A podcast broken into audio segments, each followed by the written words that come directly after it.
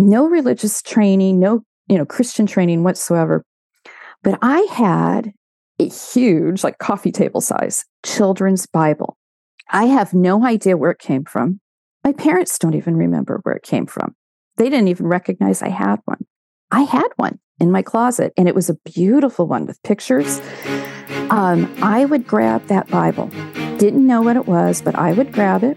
I'd be under my covers with a little flashlight, and I always opened it to the page where there was a big picture of Jesus and the little children. And he had them on his lap, and he was smiling and holding a couple of them. And I would turn to that page, and I'd put my hand on the page and pretend like I was one of those little kids. I liked this man. I knew his name was Jesus, but I had no idea who he was, right, what that meant. But I liked him because he liked little kids. You could tell by the picture. And he was calm, and he was peaceful. And I would hide, and I would even say it. I'd hide with that Bible, and I'd fall asleep with my hand on that picture.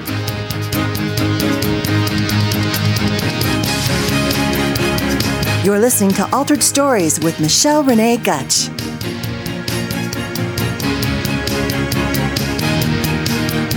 Hello, Altered Stories show listeners. This is your chief storyteller host, Michelle Saunders-Gutch, and welcome to my Season 2, 114th episode, Melinda's You Are My Hiding Place God Story. Thank you for listening to my show that is part of the Spark Media Network and Edify app and helps Christian women share their God stories so women around the world can hear them and never feel alone. Friends, I hope all is well, and I hope you've been enjoying listening to my latest God Story episodes. I know you're going to love this one too. And if you haven't, would you please subscribe and follow the show? I'd also appreciate it if you would leave a review of the show or any comments on the website on episodes that you listen to and God speaks to you through the story. Now, friends, I can't believe we are almost through the month of September. Wow, wow, wow. We are in the fall season. And I am excited to get this show started. So today, I am bringing to the mic a very special guest and Altered Stories Ministry Board Secretary from Connecticut, Melinda K. Ronn. Melinda and I connected on LinkedIn before she joined the board. It's a God connection, friends. She's a Christian, proud mom of a college-age daughter, and has worked in ministry over the last 25 years as a consultant, writing and editing books, publishing, marketing communications, community outreach in the faith-based space for the greater part of her career. She's got some other wonderful things she's done too, friends. But I read a little bit about her degree in journalism, and I guess she had a short stint in entertainment, which it doesn't surprise me as you get to know her. And she uses these gifts in helping ministries, and I am so thankful that God brought her to us. And so I am going to welcome her and let her share a little bit more about herself. So welcome to the Altered Story Show, Melinda. How are you doing on this happy Rosh Hashanah Jewish holiday? That's right. I just was thinking about that. Thank you, Michelle. I'm so happy to be here. We are actually experiencing a little bit of fall today in New England. Went from 90-degree humid weather to 69, sunny, but a little bit of a breeze. So it's nice. Yeah, you don't live very far from the beach, right? No, I'm on a shoreline town, about 15, 20 minutes from Yale, or from New Haven, where Yale University is, but we're on the shore, and it's beautiful. It's your quintessential New England town with the town green, dating back to the early 1600s. It's amazing. It is amazing, Melinda. I was so blessed to be able to spend some time there in the New England area on a trip with my husband. And it was really, really just, I love Boston. You know, I love certain parts of Connecticut, like New Haven. And I also love, you know, the whole historic pieces of the New England area. I love Maine. And, you know, some Rhode Island, of course, is where my mom was from. And a lot of my family members are from Providence. Oh, interesting. And, yeah. So there's some New England roots in my background. Yes. And we take a lot of trips to Newport, Rhode Island, and Watch Hill, which is only really about an hour and 15 minutes from us. So it's the beauty of New England. You can get to Boston and New York City and, you know, Newport, and all under, you know, 2 hours, really. It's wonderful. Have you been to Ground Zero? Yes. In New York? Okay. I know of recent, you know, we had 9/11 memory and honoring those that lost their lives and all of those that gave so much. And I was just curious because I really want to get to Ground Zero. So I am going to come out there again, and I want to go up to Quebec, Canada, and, you know, up in that area too. So I hope to meet you in person. There you go. Yeah, Ground Zero is, I was one of those probably looking odd people as everybody was fleeing New York. I was coming in, and I was able to get in because I had a ministry that I worked with called the Bowery Mission, and the Bowery wasn't far from the World Trade Center. So I actually got escorted into downtown, you know, into the Bowery Mission. And I'll tell you, it was like a war zone, but seeing the people, they fled to the Bowery Mission that were covered with dust, fear, you know, what was going on. And it was a real ministry experience, and just caring for them and taking care of them. But I can tell you more about that later, because it's an interesting thing of what God did during that time. There were some things about you that I didn't share, and I wanted to give you a chance to tell us, but just talk to us a little bit about some of your first jobs and your clients, and just a little bit about your background. And, you know, Melinda, I also knew you had a stint at the White House. You worked for the President George Bush in his administration. So, yeah, George, yeah, because of his dad. Oh, geez. And that all happened under 9/11 happened under his presidency. But do share with us a little bit more about you there. Well, and that's what ties in to 9/11, interestingly enough. Though I was in New York on the day the towers came down, helping the Bowery, in basically serving and ministering to others. Through all of that, I had met some of the members of the FDNY and the New York Fire Department. And I met them through Firefighters for Christ. And interestingly enough, my other client was Campus Crusade for Christ, as it was called in the day. Now it's called Crew. And the whole aspect of those times, there was such an openness to the gospel, for hope. You know, it was a crazy time. It was a scary time for many. I remember seeing the fighter jets circling around New York City for protection, because none of us knew. Throughout the night, we stayed at a place, actually it was the CEO of Bowery, and they lived right next door to the Empire State Building. Throughout the night, alarms where we had to leave because of threats of bombs. And then you did get people calling in threats all night. So it was a very turbulent time. And at the same time, God opened those doors unbelievably wide for people, and they were so receptive. And so Dr. Bill Bright, I was working with Campus Crusade, and when all of this happened at 9/11, he wanted to do something in D.C. To minister. So long story short, He introduced me to the White House team, namely Tim Gagline, who was at the time the deputy director of the Office of Public Liaison, is how they called it. Tim is now, by the way, executive vice president of Focus on the Family. And so it is interesting, isn't it, how God connects everything?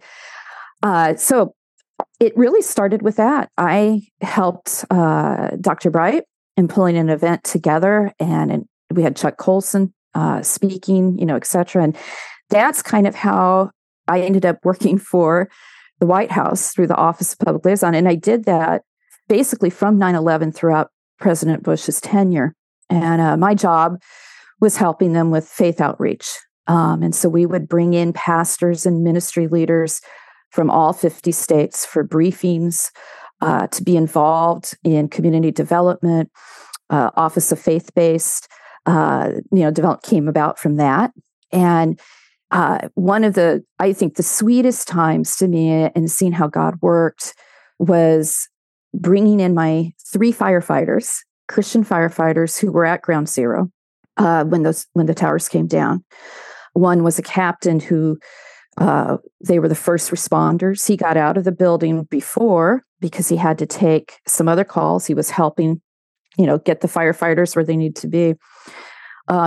He lost all but one from his firehouse because the firemen were working their way up those stairs when the buildings collapsed. It was a very traumatic time for these firefighters. The difference was they knew the Lord, as difficult as it was. And God really used these three men who all were at Ground Zero, who all lost a lot of men who were in danger themselves. And they ended up speaking, met President Bush, ended up speaking at the White House. They spoke to Congress. All of them shared their testimony as well as what happened on 9/11. They were asked to speak. This I thought was really interesting at the National Education Association. They piped them on the screens to all the offices in the building. They spoke at the Pentagon. We would go downtown, and they had their FDNY outfits on, and they'd get standing ovations wherever we went into a restaurant. And it was amazing. And I think what was amazing was these three men were not shy about their testimony. And I think one of the few times that DC in general embraced hearing the gospel. And what God did with these men was tremendous. And all three of them, would shake their heads and look at me. We traveled in different places, and they said, "We're just firefighters, And I said, "You are, but God's using you, to share hope." And so that's what started. That's what started my whole tenure, if you will, there. He was a delightful, and I not to be political, however anyone feels, but I can say delightful man. Up at 4 a.m. doing his devotionals before he ran, which I thought, what's my excuse, right? I couldn't do that for the life of me. The first thing, and this is for any president, by the way, first thing they hear, first meeting, 7 a.m., is all the people that want to destroy us. It's the security reports. And I say this because, again, no matter who's in office, they need prayer and understanding no matter what party. It's an unbelievably stressful job. And when you start your day hearing about all the threats, I think it's just putting into perspective what kind of job it is, which is why they all look older, I think, when they leave, right? So anyways, that is how that started. And it was an honor. It was a true honor to see how God used that.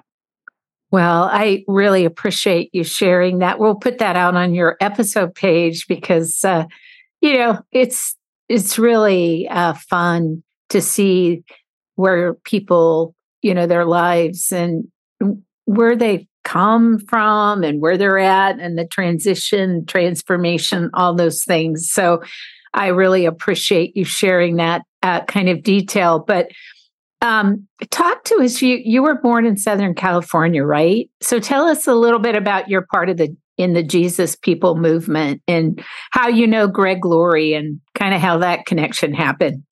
I was born and raised in Southern California, Orange County.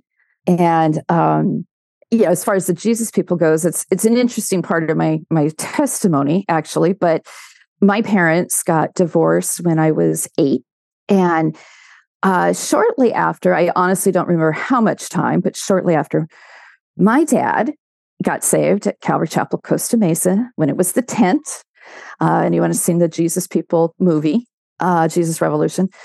He got saved during that time. Well, I went to see him every other weekend, right? So he started taking me there, and we were never brought up, at all in terms of going to church or Christianity. Although when we get to my testimony, you'll see how God interwove everything, because I have an interesting aspect about that.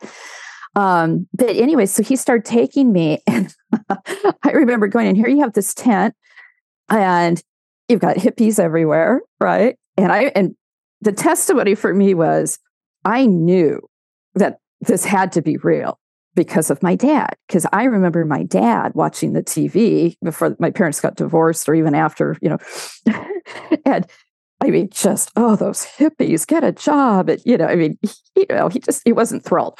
So when I went with him, I was stunned to see my dad arm in arm with the hippies.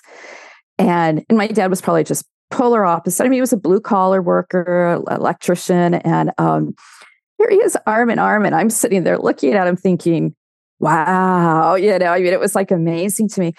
But I had never been to church. And so I'm looking around and it's like, wow, this is pretty cool, to see how the church was. But, going a few times, it was packed, and Pastor Chuck would always have his turtleneck on or, surfer kind of, shirt on. And he always gave an invitation. And I would stand there and I would listen. And I honestly believed, but I was kind of as a kid too, not sure what to do. But long story short, they had what was called Maranatha concerts on Saturday nights. And so it was all like the original contemporary Christian music. We had Amy Grant, Stephen, Michael W. Smith, when they started. I mean, it was all new contemporary Christian music. And I went forward during a Maranatha concert that my dad had taken me to. And after that, I got baptized at Corona del Mar, at Pirates Cove, where all the hippies were. And Greg Laurie, Mike McIntosh, Raul Reese, Steve Mays, Skip Heitzig, they were all kind of the original, if you will, Calvary guys in their teens, some a little bit older, that Chuck discipled, along with Lonnie Frisbee. And so, of course, they went out to be mega church pastors and et cetera. But so I was baptized by Pastor Chuck. I saw Greg Laurie, and that was when now Greg and I can tease each other. Because he some of the guys can get a little brutal with their teasing, but he'd make a comment. He said, "Well, I remember you when you were young," and da da da da da da. And I said, "Well, I remember you when you had hair," because he had the long blonde hair, And they were all like little surfer, kind of dudes, surfer dudes, or they all had been on drugs, and I mean, they weren't the people that you would. I always think of the disciples, that you would pick, right? But God, I'm telling you, the Holy Spirit just worked during that time. It was a beautiful time, and so that was how I got to know Greg. And interestingly enough, and I always have to say this too, I'm much younger. I was so than he is. Yeah. I was much younger, but Greg would go on to be not one of my first Christian clients, but he would be a client in the early days. And when I say client, I had been working full time. Greg was actually the one that kind of got me going into my own, as a consultant. So it's interesting, but that's how I met many of them. And I remember them all with the long hair. And we always tease now because a lot of the Calvary pastors said they all kind of have lost their hair. Not all of them, but, some of them, and they kind of start looking like Chuck, Pastor Chuck. But Pastor Chuck, what a sweet man. It was almost like a grandfather to me, And so I tell people I grew up at Calvary Chapel, Costa Mesa. I went there 27 years before I moved out to the East Coast. But it was a special time, and God did such a tremendous work. And I know he's going to do that again, and he is doing that again. But I think, we're going to see a lot of similarities in what he did during the Jesus People. Oh, that's encouraging words. And thank you for sharing that. Oh, my goodness, Melinda, just blessing, really a blessing to have that kind of foundation in your faith. So, well, Melinda, what's so cool, how God connected us and brought you to Altered Stories Ministry, is you are so passionate about God's stories, just like me. And, I think God just positions people in the right seats at the right time for his glory and his purpose. And you write God's stories. I do. And I love it. To me, it is, I call it grassroots evangelism. Like what you do audibly, I'm doing through their books, but all of it. And we all have a call to evangelize. And you see someone like Greg Laurie, which is wonderful, and Billy Graham and Luis Palau, who now his sons, of course, all of it has a place. I think what's special about God's stories, if you will, is that these are ordinary folk with extraordinary stories. And really, Christianity, Jesus, what he did on the cross, and the aspect of salvation and his love for us, it all comes through the story that he has written in our lives. And those stories have a lot of, the Bible isn't sanitized, and, being a Christian isn't sanitized. We have troubles. We have problems in life. Jesus said, you will have trouble. But God comes along, and it's amazing, though, how he redeems and how he transforms people. And that, to me, is the gospel. And so when you see someone's story, I often tell people, it's like, for people that are unchurched or that, have not heard the gospel or know the story, they may argue theology, or they don't want to go to church, or they may argue those things. But, I've often found that when we share our stories, people don't argue against your story because it's your experience. It is your story. And I have just found that oftentimes our individual stories of how God came in and how he redeemed and how he gave beauty for ashes, right? For all those difficult things that we go through. That says so much to people that don't know the Lord, as well as to other Christians that do know the Lord. I mean, it's the most powerful thing to me in the sense of beyond just sharing the gospel. It's really the application of this is the gospel. This is what God has done in my life. Now we're going to be blessed, friends, to hear Melinda share her God's story. So, Melinda, where does your You Are My Hiding Place God's story begin? So walk us through. Well, as far as when, how memory goes, right? I remember certain things when I was very little, which is interesting. I remember my mom putting me in a kitchen sink when I was a baby. I remember being in the kitchen sink to take a bath. And I remember being afraid. I was afraid I was going to go down the drain. Go figure. But I have that memory blasted inside in my head. Isn't that strange? But most of my memories, I would say, probably start when I was about 4 or 5, especially 5. And, my parents, they had very sweet, hardworking, very hardworking. My mom, we used to kind of say kind of a Jekyll and Hyde. She could be incredibly sweet, generous. She'd help people. She never met a stranger, right? But like all of us, they had issues, right? We all have issues. And both of my parents had an issue with rage, and each other really pushed the buttons, you might say, with each other. We'd find out later in life too that my mom had a mental illness, and that actually had run in the family. anxiety and fear and depression. I mean, a lot of different things. So, but I grew up in a turbulent home. We had good times, so I don't want anyone to think that that wasn't there. When it was good, it was good. And when it was bad, it was bad. And I have an older brother and sister. My older brother is 8 years older than me. My sister, 9 years older than me. I was the baby. And so, you know, around five is when my memories really kick in. And, you know, my parents would not just argue, but it would become physical, you know, screaming, rage, yelling, fists through the walls, fist on each other, throwing furniture, throwing things, you know, each other. And, you know, my sister and brother at the time, so if I'm five, they're teens, right? So I'm kind of typical teens. So I'm saying this because I love them dearly. And later in life, we've all been very, you know, my sister and I have been very close. My brother's a little bit of an isolator, but, you know, got along. But their whole remedy is they'd go into their rooms, shut the doors, put their music on loud, and escape. Well, here I am as five, and I would go knocking at their doors because I'm scared to death. I honestly thought they're going to kill each other. And this is at five. And then, you know, you don't know. It's like, are we going to be hurt?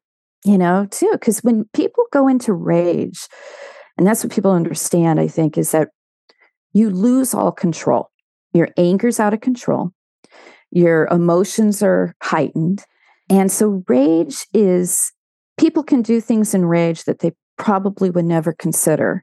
That's why in our home, you could have the good times, right? When the rage wasn't there, it seemed normal. And so I try to kind of let people know this because I think sometimes it's shooed away and it's like, no, you know, it's a very provocative and then we didn't have a Christian home. So, but, you know, I have a sister and brother that, God bless them, you know, at that time, they feel bad now, but they just tell me, go to your room, just go to your room, you know. So here I am, 5 years old, and usually I'd started hiding under the bed, but then that kind of was just as spooky to me because it was dark and whatever. So I would hide under my covers. The interesting thing, and this is why I want people to see how God can work in someone's life. No religious training, no, you know, Christian training whatsoever. But I had a huge, like coffee table size, children's Bible. I have no idea where it came from. My parents don't even remember where it came from.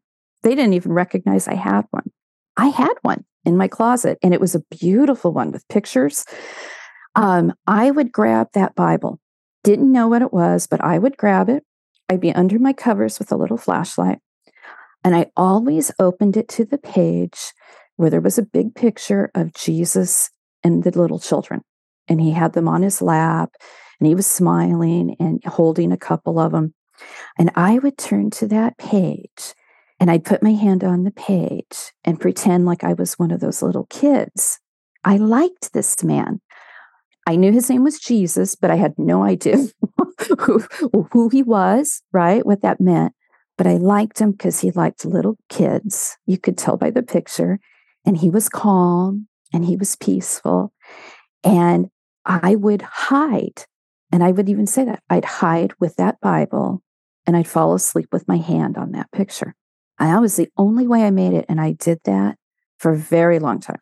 And so when my parents got divorced, interestingly enough, you know, I lived with my mom. At that point, my sister and brother were out of the house. So it's just me and mom. And things were pretty good for like a year or so. And this may sound strange, but it was, I wouldn't say I was glad to be alone, but I was glad that there was peace. You know, my mom was a single mom, which scared her. You know, she got a job as a leasing agent at an apartment complex, and that's where we lived. Moved out of a big house, you know, when the divorce happened and lived there. Very different change. Brother and sister took off. So it was me and mom. But it was peaceful. She started to be more social. We'd go visit family, aunts and uncles and things like that. Then my mom started dating a man at our apartment complex. He was the repair man. And he was an alcoholic. And she started dating him, and he ended up living with us. And she would make, you know, she always told me to lie. She didn't want anybody to know, especially my dad who'd come and pick me up, you know, don't tell anybody and don't tell anybody at school and tell, that's your stepdad if they ask. But of course, with my dad, I couldn't say anything. Now, this man, I have to tell you, was a sweet guy. I actually enjoyed him. He was not your typical drunk in the sense of when he got drunk, he quoted Shakespeare rather loudly, but he quoted Shakespeare. He had done acting. He was from the Bronx, New York. He had done acting. He says way off Broadway. But as a small, you know, I was still small, you know, eight-ish and nine-ish, but eight. And so my mom would go to pick him up at the bars at like 2 a.m. Well, sometimes she took me and I'm like half asleep and she'll put me in the back of the car. And again, I start to feel fearful because you had all these people, you know, bars close at 2 a.m. and you'd have these adults, you know, mainly men outside. They're drunk, they're talking loud. And I'd be in the back of the car hiding under a blanket. I had ripped the picture of Jesus out of the Bible because so I could bring it with me. And I would hold on to that. So my mom came in, you know, with what I called my stepdad, right? Ended up, what happened with my mom and dad started happening with my mom and stepdad. And again, lovely man. He really was. We would crack up. He made me laugh, you know. Mom could be sweet, but boy, again, it was the button pushing, the rage, throwing a vacuum through the table, choking each other. I mean, all of these things often happened at Christmas. I was always depressed at Christmas. And, you know, there were two major things that I felt: fear, always fear, and loneliness, because it was just me and they were kind of isolating. And I was a very extroverted person and they're very introverted. Later in life, I had friends say, "Were you adopted?" Because I was so different. You know, eventually, my stepdad, he went to AA, and, you know, became dry, lived the rest of his life. They ended up being together far longer than my mom and dad, who were married 20 years. Yeah, the interesting part, we talked about the Jesus Revolution, and this is something I want to get across to anyone that's listening too. So, you know, I got saved at 9. Now, I'm still living with my mom. It's still turbulent at home. My dad doesn't know. But I got saved during that time. My dad got saved. Eventually, my sister and brother got saved through the Jesus People movement as well. I would go home, and I do remember going home probably within a couple of weeks after being saved. And I know this is going to sound maybe funny or odd, maybe. Again, I was probably only 9 or 10, you know, when I got baptized, but I went home and I remember, and I thought I did it sweetly, but then again, you know, I'm talking to my mom and I just said, you know, what you and so, I don't want to share names, but what you and so, you know, that's a sin. You can imagine that didn't go over well. So that kind of kicked in a whole thing of, it was my mom and God against me because she, you know, God was on her side. And, you know, it was that kind of, you know, how sometimes people say that. And so, you know, my life continued at home to be turbulent. As I got older, you know, their fighting got a little, I think as they got older, to be honest with you, it started to diminish more.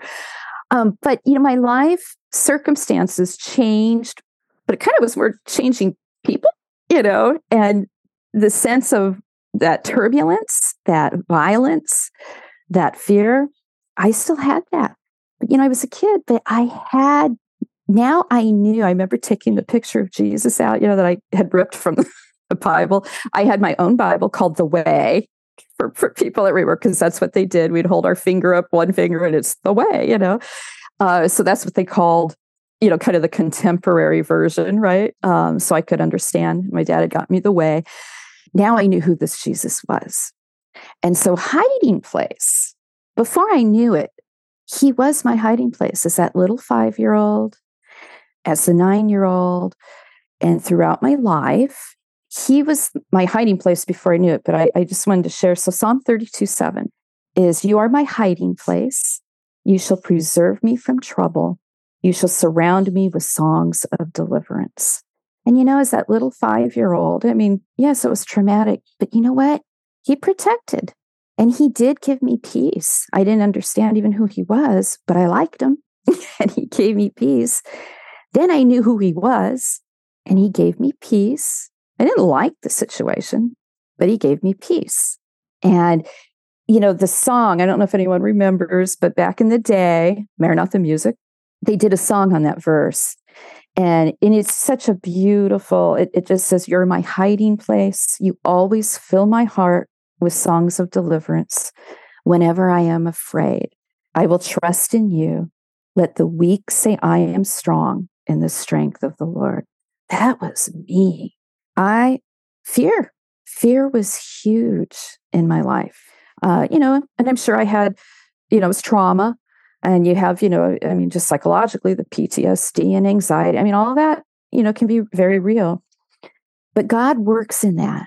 And even if you don't know him, he can work and he can protect. And I often tell people whether this, and this isn't a political statement at all, so people understand, but I am thankful that we did not have guns in the home because at least in our situation, right? The rage is a uncontrollable, emotional, you could be fine one minute and all of a sudden you're in another land. And all three of us kids always said that, because not that they didn't have, you know, couldn't use, and they didn't, it was mainly objects and, you know, fists and whatever. But, you know, when you have something like that, at least in our home, okay, I'm talking about my experience, our home, it's easy. And you just don't have control of yourself. And we've all three thought that over time. It's like, so thankful that that wasn't, because when you have both entities out of control, and we see this in domestic violence cases all the time, you know, it's just another thing that makes something easier in the height of an emotion. You know, even if they're not intending it, it's just, I know that may sound strange. I'm not excusing anything. But that is, and you know, Satan comes in, he uses that, you know. And I look back at my parents, and just so you know, that everyone ended up getting saved in my family. And, you know, I did have, you know, even again, I love the Lord and God did protect me. He did amazing work in my life, you know, because when you have fear as an emotion, I mean, I look back now and I think of all the things I've done that I never would have done out of, you know, with fear. And God really did. It was a process, but he really did take it. But the other issue I struggled with, and God blessed my mom, because I think it was geared towards more towards her. And we were so very different, you know, to begin with. But I had anger.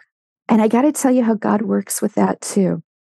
As I aged and my mom aged, my mom ended up having Alzheimer's. And we had to, my stepdad had passed away. And before he, you know, or before, a few years before, he had accepted the Lord. Interestingly enough, they always later in life, gave to Christian ministries. They'd watch Dr. D. James Kennedy and Charles Stanley on TV. And that was their way, you know, and I really believe, I know that they were saved. You know, their walk might have looked different in the sense of not going to church and things, but they watched it, you know, that was kind of how they were. But later, you know, my mom got Alzheimer's, and I lived out here on the East Coast with my sister. And so we had to get her out of her home. She couldn't, it was dangerous. She couldn't, you know, stay. And we had to bring her out here, which was a good thing. And, you know, 8 years we had our mom out here, and she ended up being in an Alzheimer's facility, which was phenomenal. Best in the state, top 10 in the country that you know, specifically takes care of Alzheimer's. And God worked in me through my mom having Alzheimer's. And I'm telling you, Michelle, I had a love-hate. I loved my mom, and I always was worried if something happened to her, especially when it was just me and her. But at the same time, I had that, you know, the anger. And I don't know if I'd say hatred, but anger, you know. But still, it was, you know, both. And but God worked in me during her Alzheimer's. And I'm telling you, the scales came off, and I loved my mom. And I sat there and I thought, all I could think of was just like, you know, they when Stephen said, they know not what they do, you know, when they are, God forgive them, they know not. Well, Jesus said, God forgive them, they know not what they do. And then Stephen, you know, said the same thing. They didn't. They did the best that they knew how. And, you know, it just was a reconciliation of realizing, and two, just the joy of knowing they're going to be in heaven. All that stuff's wiped away. And, you know, I just loved on my mom with her Alzheimer's. And I used to laugh because they liked it when I came in. You know, I would visit a lot. And, you know, I would come in, and a lot of times she didn't. One time she thought I was her sister. And the thing that cracked me up is I said, oh, okay. You know, go with it, right? You always go with everything. And so she introduced me as her sister. She introduced me as her older sister, which I was cracked up. So anyways, but we, you know, so long story short, it was a loving time. And, you know, to this day, I just thank God for how he used everything and put me in ministry, and never say never, you know, God's with you from the moment you're born. Well, those are beautiful words to wrap up, Melinda. And your authenticity is really so appreciated as you shared, you know, just the transformation and how God brought you through all of that turbulent and traumatizing, you know, and it's really profound to see the whole, how God worked even in the hardest situation, you know, to heal you through that, and to put such an effort out to love your mother the way only God could do that. So you really allowed the Holy Spirit to come in and guide you and lead you through that. And what a testament to your siblings and to others and to your mom. And, you know, it's so good to hear your dad found Jesus. It's so good. Is he still living? He passed away. Okay. Yeah, a few years ago.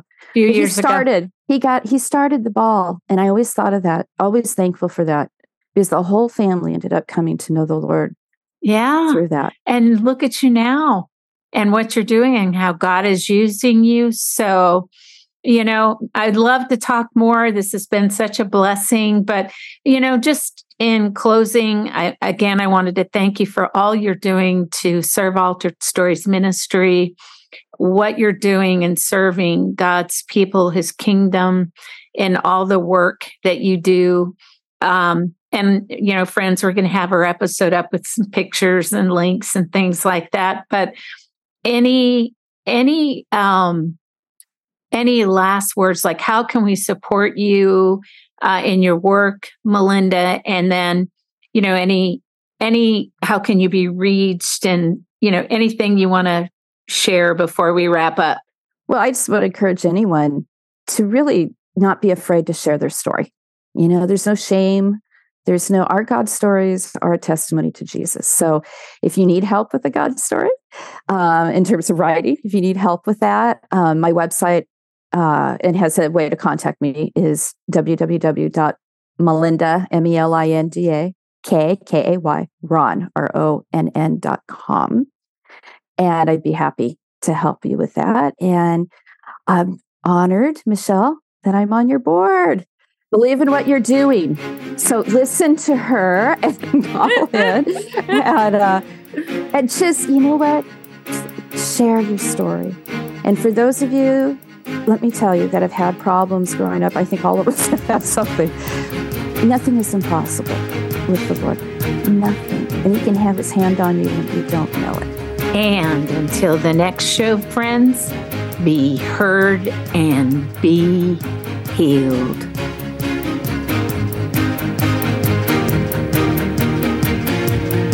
Altered Stories Ministry is a faith-based, nonprofit, and women's evangelistic storytelling ministry located in Overland Park, Kansas. If you enjoyed listening to today's story, your family and friends would probably benefit from hearing how God works in the lives of women all over the world, too. So please, subscribe to our show and share the link to this podcast. Share it on your social media. We also welcome your valued feedback on our stories. Also, we'd appreciate your prayerful consideration in sponsoring one of our future God-glorifying stories, and welcome your tax-exempt financial donation. To find out more on how you can support our ministry, you can log on to our website at www.alteredstories.org.